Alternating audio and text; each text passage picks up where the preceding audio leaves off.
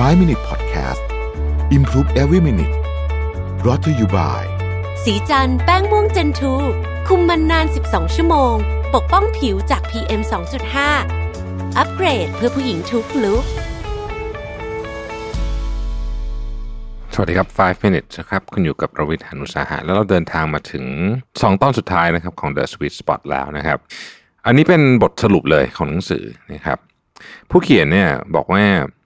คนจำนวนมากมักไล่ล่าเงินทอง ชื่อเสียงเซ็กส์อำนาจความสุขและความสำเร็จ โดยไม่ตั้งคำถามว่าสิ่งที่เรากำลังไล่ล่าจะทำให้เราพึงพอใจหรือว่ายินดีในท้ายที่สุดแล้วหรือไม่ เราไม่ตั้งคำถามว่าสิ่งเหล่านี้จะทำให้เรานอนหลับสนิทอย่างไร้กังวลไม่รู้สึกเดียวดายทุกคืน สบายกายสบายใจและมีสุขภาพดีใช่ไหม มันช่วยเราใช้ชีวิตอยู่ใน sweet spot ซึ่งส่งผลให้เราได้แสดงพลังอันยอดเยี่ยม โดยไม่ต้องเครียดใช่หรือเปล่า เรามักไม่ได้หยุดและฉุกคิดว่า นี่จะช่วยเราพบจังหวะที่ลงตัวหรือไม่ เราพอจะรู้ว่าเงินกับสิ่งอื่นๆ เป็นสัญลักษณ์ความสำเร็จ ไม่ได้ให้ความสุขเสมอไปนะครับ เราอาจจะเคยรู้จักคนที่มั่งคั่งมีชื่อเสียงหรือมีอำนาจ ที่จมอยู่ความทุกข์แต่ลึกๆแล้วเรากลับไม่ได้เชื่ออย่างนั้นจริง โดยเรามักแอบคิดว่าเงินอาจจะไม่ได้ซื้อความสุขของคนอื่น แต่ฉันรู้ว่าตัวเองจะมีความสุขมากขึ้น ถ้าได้ใช้ชีวิตอยู่ในบ้านหลังใหญ่กว่าเดิม ในละแวกที่ดีกว่าเดิม ได้ขับรถที่แพงกว่านี้ บางทีเราอาจจะไม่ได้ไล่ล่าชื่อเสียงหรือเงินทองโดยตรงนะแต่ว่าเรากำลังไล่ตามประสบการณ์ความสุขนะครับ เราซื้อสิ่งต่างๆที่ทำให้อารมณ์ดี เราซื้อตั๋วไปเที่ยวงานไปสวนสนุก ใช้เงินเพื่อความบันเทิงต่าง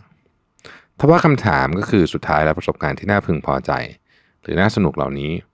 ทำให้เรารู้สึกว่าชีวิตมีความหมายหรือไม่เอ่ออย่าเข้าใจผิดนะฮะผมไม่ได้บอกว่าเงินไม่สำคัญนะฮะกำลังจะมาชวนคุยว่ามันสำคัญใน แง่มุมไหนมากกว่าเนี่ยมีงานวิจัยหนึ่งที่น่าสนใจชี้ให้เห็นว่า การไล่ล่าความพึงพอใจและความสุข ไม่ได้นำมาซึ่งความสบายกาย สบายใจ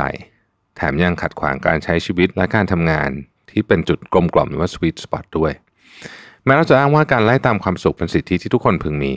และเป็นแรงขับดันหลักของเผ่าพันธุ์มนุษย์ทว่ามนุษย์อย่างเราทำได้ดีกว่านั้น ด้วยการไล่ตามการเติมเต็มและความหมาย เพื่อสร้างชีวิตที่ทำให้เราสึกว่าตัวเองสำคัญ นักจิตวิทยานิยามคำว่าความหมายในกรณีนี้ไว้ว่า การประเมินว่าเรารู้สึกว่าชีวิตตัวเองมีจุดหมายมีคุณค่า และมีผลกระทบกับคนอื่นหรือสิ่งอื่นมากน้อยแค่ไหน นอกจากนี้ความหมายยังเป็นความเชื่อเกี่ยวกับชีวิตของเราด้วยนะครับ สิ่งที่เราเชื่อเกี่ยวกับตัวเอง เช่น สุขภาพกายสุขภาพใจ จุดมุ่งหมายของชีวิต ผลกระทบที่เราสร้าง รวมถึงความสามารถและสติปัญญาของเราล้วนมีศักยภาพที่จะเปลี่ยนแปลงทุกสิ่ง งานวิจัยจำนวนมหาศาลแสดงให้เห็นว่า สิ่งที่เราเชื่อเปลี่ยนแปลงผลลัพธ์ที่เกิดขึ้นกับเราได้อย่างน่าทึ่ง ถึงแม้สภาพแวดล้อมหรือสถานการณ์ในชีวิตจะยังคงเหมือนเดิมก็ตาม เราขอยกตัวอย่างเรื่องนี้ด้วย placebo effect นะทุกคนคงคุ้นเคย placebo effect หรือว่าเรื่องของยาหลอกนะเอ่อ placebo เนี่ยต้องบอกเป็นการวิจัยนะฮะโดยเอายาหลอกเข้ามาแล้วก็ดูว่าผลเป็นยังไงนะครับเอ่อ ก่อนถึงช่วงทศวรรษที่ 1940 เนี่ยแทบทุกการรักษาแบบตะวันตกเนี่ยนะครับล้วนมีการอาศัย placebo effect ด้วยนะฮะซึ่งก็คือความเชื่อของผู้ป่วยที่ว่ายาที่หมอสั่งจ่ายจะช่วยพวกเขาหายดี ทั้งที่ความจริงแล้วหมอจ่ายยาที่ทำจากน้ำตาลที่มีรูปทรงและสีแตกต่างกัน ถึงแม้ปัจจุบันเราจะมียาจริงที่ได้ผลดีนะครับ ความเชื่อเกี่ยวกับการรักษาและความมั่นใจในตัวแพทย์ก็ยังคงส่งพลังอย่างมากอยู่ดีนะฮะตัวอย่างนะครับ เขายกตัวอย่างอย่างนี้บอกว่าเมื่อผู้ชายหัวล้านจำนวน 42%ใช้ยาปลูกผมปลอม โดยเชื่อว่าเป็นของจริง ผมของพวกเขาก็งอกขึ้นมาจริงๆนะหรือเมื่อนักวิจัยนำใบไม้ที่ไม่มีพิษมาลูบแขนคนที่แพ้ใบ poison ivy อย่างรุนแรงนะครับ แล้วบอกว่าใบไม้ไร้พิษนั่นคือใบของ poison ivy ผู้เข้าร่วมทดลอง 100%เลยนะฮะเกิดผื่นแดง ขณะที่มีเพียง 15%เท่านั้นที่เกิดผื่นแดงตอนที่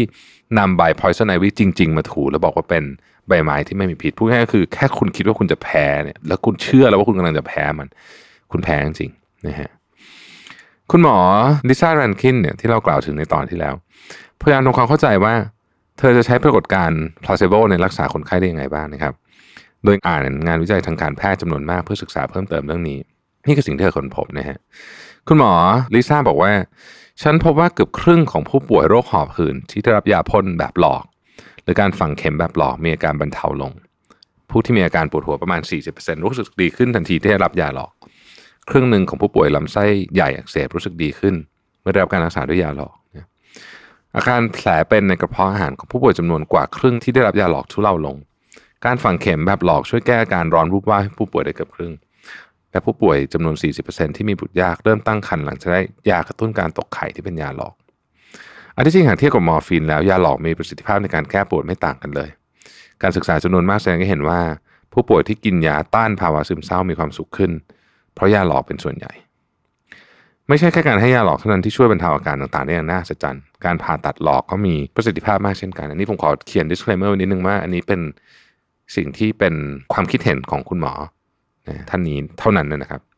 จะเป็นเรื่องจริงหรือไม่อย่างไรเนี่ย เราก็ค่อยๆ พิจารณาดูแล้วกัน หนังสือเรื่อง Mind Over Medicine เนี่ยนะครับซึ่งเขียนโดยคุณหมอแรนคินเนี่ยก็บันทึกเรื่องต่างๆ เหล่านี้นะฮะเรื่องราวมากมายที่เธอค้นพบ ประเด็นที่เธอต้องการจะย้ำไม่ใช่ว่าเอายาหลอกไปรักษาคน แต่ว่าเธอต้องการจะย้ำว่าความเชื่อมีพลังมหาศาล การเชื่อว่าเราป่วยในขณะที่เราไม่ได้ป่วยทำให้เราป่วยได้จริง บางครั้งการเชื่อว่าเราได้รับการรักษาก็เพียงพอแล้วที่จะกระตุ้นให้เกิดการเยียวยาได้จริงทำไมถึงเป็นแบบนั้นนี่คือคำถามสำคัญ ถึงแม้ว่าเราจะไม่รู้แน่ชัดว่ายาหลอกทำงานอย่างไร แต่เรารู้ว่าสมองจะกระตุ้นให้เกิดผลกระทบ ในร่างกายเป็นทอดๆเวลาที่มีความเชื่อเกี่ยวกับอนาคตอันใกล้ที่เปลี่ยนแปลงไป นักวิจัยเรียกสิ่งนี้ว่าทฤษฎีแขวงความหวัง ไม่ว่าจริงๆ แล้วยาหลอกจะทำงานอย่างไร มันก็แสดงให้เห็นอย่างชัดเจนแล้วว่า ความเชื่อธรรมดาธรรมดาสามารถสร้างทั้งจุดแข็งและความสบายกายสบายใจ การเยียวยาและการพัฒนา สามารถเกิดขึ้นได้โดยไม่ต้องเครียดหรือพยายามมากมายขนาดนั้นเลยด้วยซ้ำนะฮะ ปรากฏการณ์ของยาหลอกเนี่ยไม่ได้จำกัดอยู่แค่ยา ในการศึกษาหนึ่งผู้เข้าร่วมการทดลองที่เป็นพนักงานทำความสะอาดห้องพัก จากโรงแรมเจ็ดแห่งเข้ารับการตรวจสุขภาพ ในด้านที่ได้รับผลกระทบจากการออกกำลังกาย เช่นความดันโลหิตนะครับดัชนีมวลกาย หรือว่า BMI นะฮะครึ่งหนึ่งของผู้เข้าร่วมทดลองได้รับข้อมูลว่างานทำความสะอาดโรงแรมที่พวกเขาทำอยู่ นับเป็นการใช้ชีวิตที่กระฉับกระเฉง active life ตามคำแนะนำของหน่วยงานสาธารณสุขและเทียบเท่าการออกกำลังกายในปริมาณที่เหมาะสม ส่วนอีกครึ่งหนึ่งเป็นกลุ่มควบคุมที่ไม่รับข้อมูลเหล่านี้หนึ่งเดือนต่อมาผู้เข้าร่วมทดลองทุกคนเขาตรวจสุขภาพอีกครั้ง ผลลัพธ์มันน่าทึ่งมาก กลุ่มที่ได้รับการบอกว่าการทำงานพวกเขาเทียบเท่ากับการออกกำลังกาย มีน้ำหนักลดลง รวมถึงความดันโลหิต ไขมันในร่างกาย อัตราส่วนรอบเอวต่อรอบสะโพกและดัชนีมวลกายก็ลดลงด้วย งานของพวกเขาไม่ได้เปลี่ยนแปลงอะไรแม้แต่น้อยแต่ว่าความเชื่อที่มีต่องานเปลี่ยนแปลงไป ร่างกายของพวกเขาก็เปลี่ยนแปลงตามนะครับ ขอบคุณที่ติดตาม 5 minutes นะครับ สวัสดีครับ 5 Minute Podcast Improve Every Minute Presented by สีจันแป้งม่วงเจนทู